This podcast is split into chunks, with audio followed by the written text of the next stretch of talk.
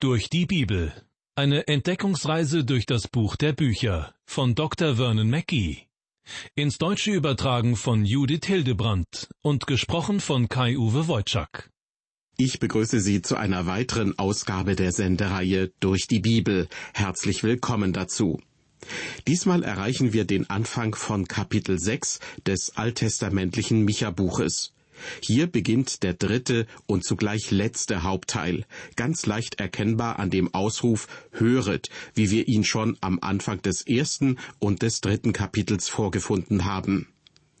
In diesem letzten großen Abschnitt des Buches Micha werden noch einmal grundlegende Fragen angesprochen und die Herzenshaltung des Volkes Israel wird zum Thema gemacht.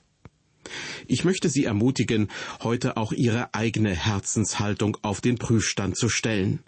Sind Sie manchmal richtig gehend sauer auf Gott? Denken Sie manchmal, dass Gott zu viel oder zu Schweres von Ihnen verlangt? Was für ein Bild von Gott bestimmt Ihren Alltag? Seit dem Sündenfall leidet die gesamte Menschheit daran, dass wir kein korrektes Bild, keine korrekte Vorstellung von Gott haben. Wir brauchen Gottes Wort, um unser Bild von Gott korrigieren zu lassen. Der vor uns liegende Abschnitt aus dem Buch Micha kann uns dabei helfen. Ich wünsche Ihnen dazu ein offenes Herz und Verständnis, das von Gott kommt. Mit Kapitel 6 beginnt die dritte und letzte prophetische Botschaft des Propheten Micha. Sie richtet sich sowohl an die Nationen der Welt als auch an Israel. Die Kapitel 6 und 7 bilden zwar eine zusammengehörende Einheit, dennoch lassen sich zwei unterschiedliche Schwerpunkte erkennen. In Kapitel 6 fordert Gott das Volk Israel zur Buße auf. Er hat allen Grund dazu, denn er hat in der Vergangenheit alles Erdenkliche für Israel getan. Gott formuliert seine Anklage wie in einem Rechtsstreit. Ich lese zu Beginn die Verse 1 bis 5 einmal zusammenhängend vor und gehe anschließend auf die Verse einzeln ein. Micha schreibt, Höret doch, was der Herr sagt. Mach dich auf, führe deine Sache vor den Bergen und lass die Hügel deine Stimme hören. Höret, ihr Berge, wie der Herr rechten will, und merkt auf, ihr Grundfesten der Erde, denn der Herr will mit seinem Volk rechten und mit Israel ins Gericht gehen. Was habe ich dir getan, mein Volk, und womit habe ich dich beschwert? Das sage mir. Habe ich dich doch aus Ägyptenland geführt und aus der Knechtschaft erlöst und vor dir hergesandt Mose, Aaron und Mirjam.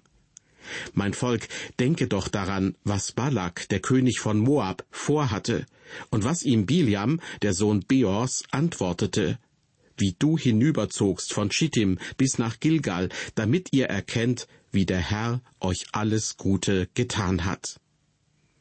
Soweit aus Kapitel 6, die Verse 1 bis 5. Dieser Abschnitt beginnt, wie die anderen beiden Hauptabschnitte des Micha-Buches, mit der Aufforderung zum Hören. Höret doch, was der Herr sagt. Gott fordert die Menschen dazu auf, einfach einmal zuzuhören, auf das zu hören, was er zu sagen hat. Hier wird nicht nur das Nordreich Israel angesprochen, sondern die ganze Welt wird zum Hören aufgefordert, also auch Sie und ich. Gott hat gewissermaßen einen Rechtsstreit mit Israel und wird jetzt seine Anklagen formulieren. Hören wir gut hin und lassen wir uns überraschen, wie Gott ist.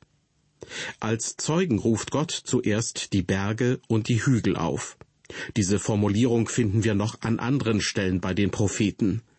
Es ist ein Ruf an die Natur. Doch können wir das hier auch noch anders deuten. Denn ein Berg steht für ein großes Königreich und ein Hügel für ein kleineres Königreich. Deshalb sehe ich das auch als Ruf an die großen und kleinen Nationen der Welt. Mit anderen Worten, sie sollen alle auf die Botschaft Gottes hören, wie Gott dann in Vers 2 fortfährt. Höret ihr Berge, wie der Herr rechten will, und merkt auf, ihr Grundfesten der Erde, denn der Herr will mit seinem Volk rechten und mit Israel ins Gericht gehen. Hier werden die Nationen der Welt angesprochen, die schon seit vielen Jahrhunderten existieren, aber weit weg von Gott sind. Gott teilt ihnen mit, dass er eine Auseinandersetzung mit seinem Volk hat, und die anderen Nationen sollen den Streit im Gerichtssaal verfolgen.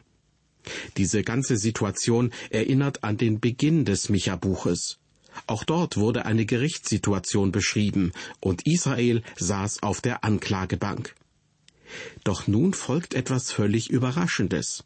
Als Gott den Gerichtssaal betritt, setzt er sich nicht auf den Richterstuhl, sondern auf die Anklagebank. Wir erkennen das an der Aussage in Vers 3.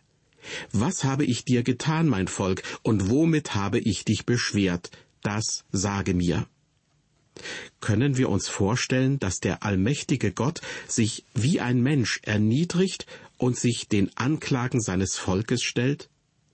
Gott fragt liebevoll nach den Situationen, in denen er sein Volk überfordert hat. Er richtet es nicht. Im Gegenteil, hier gibt er ihnen die Möglichkeit zu belastenden Aussagen gegen ihn. Im Grunde genommen fragt er sie, Warum habt ihr euch von mir abgewandt? Warum habt ihr mich abgelehnt? Was habe ich euch angetan? Solche Fragen finden wir noch einmal im Alten Testament, nämlich im letzten Buch beim Propheten Maleachi. Nach ihrer Verbannung sind die Menschen des Volkes Israel zurückgekehrt in ihre Heimat, doch sie sind gleichgültig und sehr anspruchsvoll geworden. Schon bald haben sie die schlimme Zeit der babylonischen Gefangenschaft vergessen. Nachdem sie die Stadt Jerusalem aufgebaut hatten, wurden sie schon bald wieder wohlhabend. Und als Maliachi im Auftrag Gottes zu ihnen sprach, sagte er sinngemäß, um euch die Wahrheit zu sagen, eure religiösen Rituale und eure Gottesdienste empfinde ich geradezu als langweilig. Ja, sie widern mich an. Doch nicht Gott und der Glaube an ihn waren das Problem, sondern das Volk. Denn ihre Gottesdienste waren zu leeren Hülsen ohne Inhalt geworden. Sie pflegten zwar ihre Frömmigkeit, aber der lebendige Gott spielte darin keine Rolle mehr. Auch hier beim Propheten Micha nennt Gott das Problem beim Namen. Und zwar fordert er das Volk Israel auf, als Zeugen gegen ihn aufzutreten und ihm zu sagen, was er falsch gemacht hat. Nun, was hat Gott verbrochen? Hat er sich den Israeliten gegenüber falsch verhalten? Hat er sie benachteiligt? Hat er ihre Vorfahren nach Ägypten geschickt und sie dann dort vergessen? Er hätte das alles tun können. Er hätte sie nicht aus der Sklaverei in Ägypten befreien müssen. Aber er hat sie erlöst, wie er ihnen in Vers 4 vor Augen führt. Habe ich dich doch aus Ägyptenland geführt und aus der Knechtschaft erlöst und vor dir hergesandt Mose, Aaron und Miriam. An dieser Stelle erinnert Gott sein Volk an seine großen Erlösungstaten in der Vergangenheit. Er hat für die Israeliten viel Gutes getan, woran zum Beispiel auch Psalm 103, Vers 2 erinnert. Lobe den Herrn meine Seele und vergiss nicht, was er dir Gutes getan hat. Hier bei Micha erinnert er sie an Ägypten, wie er das Volk Israel hat immer größer werden lassen, wie ein Vater sein Kind heranwachsen lässt. Dies geschah jedoch unter der Knechtschaft der Ägypter. Aus dieser Sklaverei hat Gott die Israeliten befreit. Der Bibelvers aus dem Micha-Buch deutet meines Erachtens an, dass das Volk jetzt, zur Zeit Michas, wieder in eine Art Sklaverei geraten ist, aus der nur Gott es befreien kann. Ich möchte noch einmal zu der Frage zurückkommen, die in Vers 3 gestellt wurde. Was habe ich dir getan, mein Volk, und womit habe ich dich beschwert?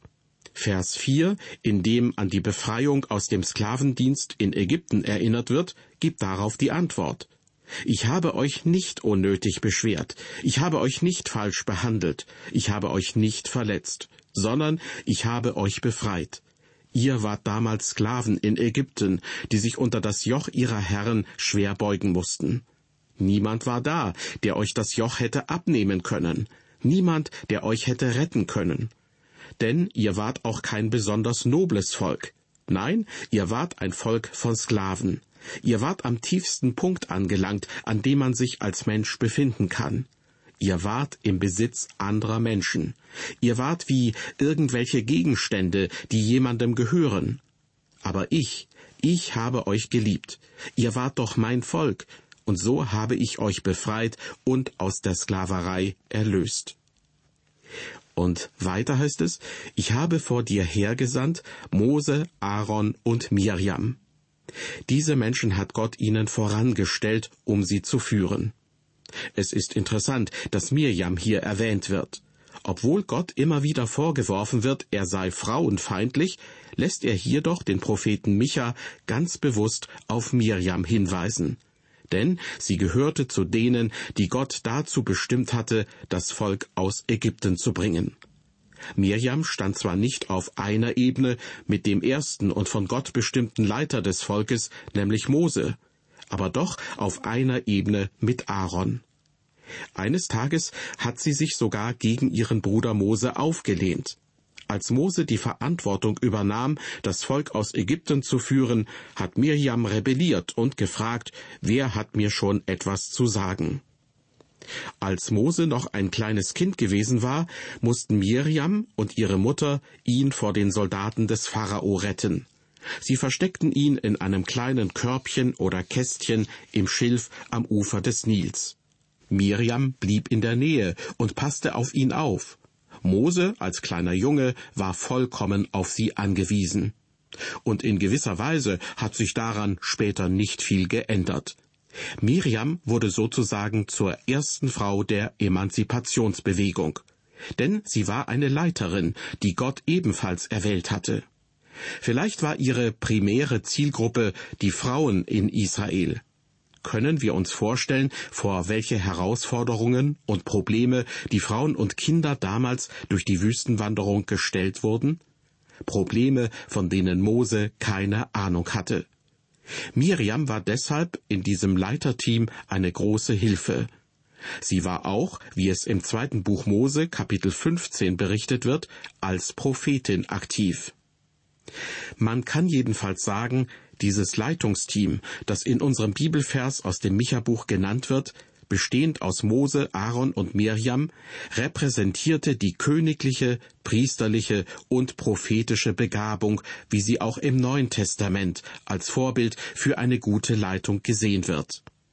Im Epheserbrief Kapitel 4 lesen wir zum Beispiel Christus hat einige als Apostel eingesetzt, einige als Propheten, einige als Evangelisten, einige als Hirten und Lehrer, damit die Heiligen zugerüstet werden zum Werk des Dienstes. Dadurch soll der Leib Christi erbaut werden. Mose, Mirjam und Aaron, diese drei Geschwister, waren ebenfalls Gottes besondere Gaben an sein Volk. Die Israeliten zur Zeit von Micha beklagten sich, sie hätten es satt, Gott zu verehren. Ja, sie fragten, was hat dieser Gott überhaupt für uns gemacht? Und so hat Gott sie eingeladen, zurückzuschauen in ihre Geschichte. Er öffnet ihnen damit sein Herz. Er erinnert sie sachte an historische Begebenheiten, bei denen sie Gottes Güte erfahren haben. Vers 5 Mein Volk, denke doch daran, was Balak, der König von Moab, vorhatte und was ihm Biliam, der Sohn Beors, antwortete wie du hinüberzogst von Chittim bis nach Gilgal, damit ihr erkennt, wie der Herr euch alles Gute getan hat. Hier erinnert Gott an ein wunderbares Ereignis aus der Zeit, als die Israeliten das verheißene Land einnahmen. Sie mussten um Edom herumziehen, weil die Edomiter ihnen nicht erlaubt hatten, ihr Land zu durchqueren. Gott führte sie um Edom herum, und so kamen sie nach Moab. Balak war der König der Moabiter. Er wollte die Israeliten verfluchen. Dafür engagierte er den Propheten Biljam, einen erfolgreichen Magier, der offensichtlich korrupt war und das Geld liebte. Biljam war wie ein gekaufter Priester, doch hatte er offenbar auch eine Ahnung vom lebendigen Gott. Gott hat zwar durch ihn gesprochen, aber am Ende hat er ihn dennoch verurteilt. Biljam wurde von Balak dafür bezahlt, dass er die Israeliten verfluchen sollte. Hier in unserem Bibeltext wird Schittim erwähnt. Das war der letzte Rastplatz der Israeliten, bevor sie Moab durchziehen wollten. Und Gilgal würde der erste Rastplatz sein, wenn sie in das verheißene Land kommen würden. Doch als Biljam das Volk verfluchen wollte, verwandelte Gott jedes Mal diese Flüche in Segen. Die Flüche konnten ihnen nicht schaden, weil das Volk unter Gottes Schutz stand. Und als Balak mit Biljam von einem Berg herunter auf die Israeliten blickte, fragte er fast schon verzweifelt, wie soll ich fluchen, dem Gott nicht flucht? Wie soll ich verwünschen, den der Herr nicht verwünscht? Diese Begebenheit zeigt, Gott ließ es nicht zu, dass den Israeliten Böses angetan wurde, denn er war auf ihrer Seite. Wenn wir uns unter das Volk im Tal gemischt hätten, hätten wir sehr deutlich erkennen können, dass sie sicher nicht perfekt waren. Aber Gott kümmerte sich um sie und um ihre Sünden. Kein Feind von außen konnte ihnen etwas anhaben. Die Israeliten wussten nicht einmal, dass ein Feind von außen sie zu verfluchen suchte und dass Gott sie schützte und verteidigte. Jedenfalls untersagte Gott diesem Biliam, dem Volk, irgendeinen Schaden zuzufügen. Und deshalb war Biliam völlig unfähig, einen bösen Einfluss auf sie auszuüben. Fluch und Segen sind niemals selbstständige Kräfte, sondern werden von Gott bestätigt oder beseitigt. Dasselbe gilt übrigens auch in Bezug auf die Menschen in der Gegenwart, die zu diesem guten Gott gehören, im ersten Johannesbrief am Anfang von Kapitel 2 wird gesagt, dass wir bei Gott einen Fürsprecher haben, nämlich Jesus Christus den Gerechten. Gott kümmert sich persönlich um seine Kinder. Ich weiß, dass Gott an mir teilweise sehr ernst gehandelt hat. Ich bin inzwischen sogar überzeugt davon, dass eine lebensbedrohliche Krankheit, an der ich gelitten habe, von ihm kam. Ich habe das akzeptiert und danke ihm, dass er die Gebete um Heilung erhört hat. Umso mehr bin ich dankbar für Jesus, den Fürsprecher, den Gerechten, der mich verteidigt. Er ist auf meiner Seite wie ein Verteidiger bei Gericht. Er versichert mir immer wieder, dass ich ein Kind des lebendigen Gottes bin, dass ich zur Familie des Höchsten gehöre und er lässt niemals zu, dass jemand von außen mich zerstören kann. Ich halte es deshalb für einen Irrtum, wenn manche behaupten, dass Christen von okkulten Mächten und Dämonen besessen sein können. Ich glaube sehr wohl, dass der Teufel die Kinder Gottes sehr unter Druck bringen und ihnen eine Menge Schwierigkeiten machen kann. Er kann uns verführen und uns das Leben ziemlich vermiesen. Doch ich bin überzeugt davon, dass kein Dämon uns besitzen kann, wenn wir unser Leben dem lebendigen Gott ausgeliefert haben. Denn Christus ist unser Verteidiger, unser Fürsprecher. Es ist gleichgültig, wer wir sind, Hauptsache, wir sind Kinder Gottes. Denn dann ist er auf unserer Seite. Er verteidigt uns gegen alle feindlich eingestellten Kräfte und Mächte von außen. Auch wenn es manchmal scheint, als wäre die ganze Welt gegen uns, dann stimmt es doch, was Martin Luther einmal gesagt hat.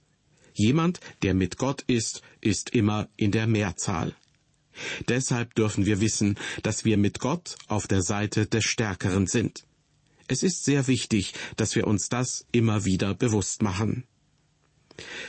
Gott sagt in Vers 5 unseres Bibeltextes durch den Propheten Micha, ich habe euch verteidigt und in Schutz genommen, sogar als Biljam euch verfluchen wollte. Balak, der König von Moab, wurde immer frustrierter, als Biljam ihn mehrmals auf verschiedene Berge mitnahm, es ihm aber jedes Mal nicht gelang, auch nur einen Fluch gegen Israel auszusprechen. Doch dann gab Biljam ihm einen geradezu diabolischen Rat. Wenn du sie nicht bekämpfen kannst, werde einer von ihnen. Das ist die uralte Taktik des Teufels. Wenn es ihm nicht gelingt, die Kinder Gottes zu bekämpfen, unterwandert er sie. Biljam rät dem König von Moab, geh zu ihnen und biete ihren Männern deine Frauen an. Und genau das geschah. Und Ehebruch und Prostitution hielten Einzug im Volk Israel. Das alles wegen dieses schlimmen Ratschlags des falschen Propheten Biljam. Ich habe den Eindruck, dass auch heute so mancher falsche Rat in der sogenannten Eheseelsorge von falschen Propheten gegeben wird. Manchmal sogar mit Bibelversen gespickt, die jedoch oft aus dem Zusammenhang gerissen sind. Dabei ist Ehe eigentlich gar nicht so schwer. Wenn er zu ihr sagt, ich will dich lieben, und sie zu ihm sagt, ich will dich lieben, dann ist das eine gute Grundlage. Und mit Hilfe von Gottes Wort können wirklich viele Eheprobleme gelöst werden. Für Israel war Schittim ein Ort der Niederlage. Der Name Schittim bedeutet Akazien und deutet auf eine frühere Bewaldung dieser Gegend hin. Dort begegneten die Israeliten auch dem Baalskult, dieser Fruchtbarkeitsreligion, die mit religiöser Prostitution verbunden war und die später immer wieder in das Volk eindrang. Doch dieser Ort war auch in anderer Hinsicht bedeutungsvoll. Von hier aus sandte Josua später zwei Kundschafter nach Jericho, die ermutigende Meldungen zurückbrachten. Hier wurden später auch letzte Vorbereitungen für den Einzug nach Kanaan getroffen, zum Beispiel eine Volkszählung, um die militärische Stärke des Volkes zu ermitteln. Auch hat Mose an diesem Ort den Stämmen Ruben, Gad und einem Teil von Manasse schon ihre Siedlungsgebiete zugewiesen. Der Name der Ortschaft Gilgal, die ebenfalls in Vers 5 unseres Bibeltextes erwähnt wird, bedeutet so viel wie Kreis, vielleicht auch Kreis von Steinen.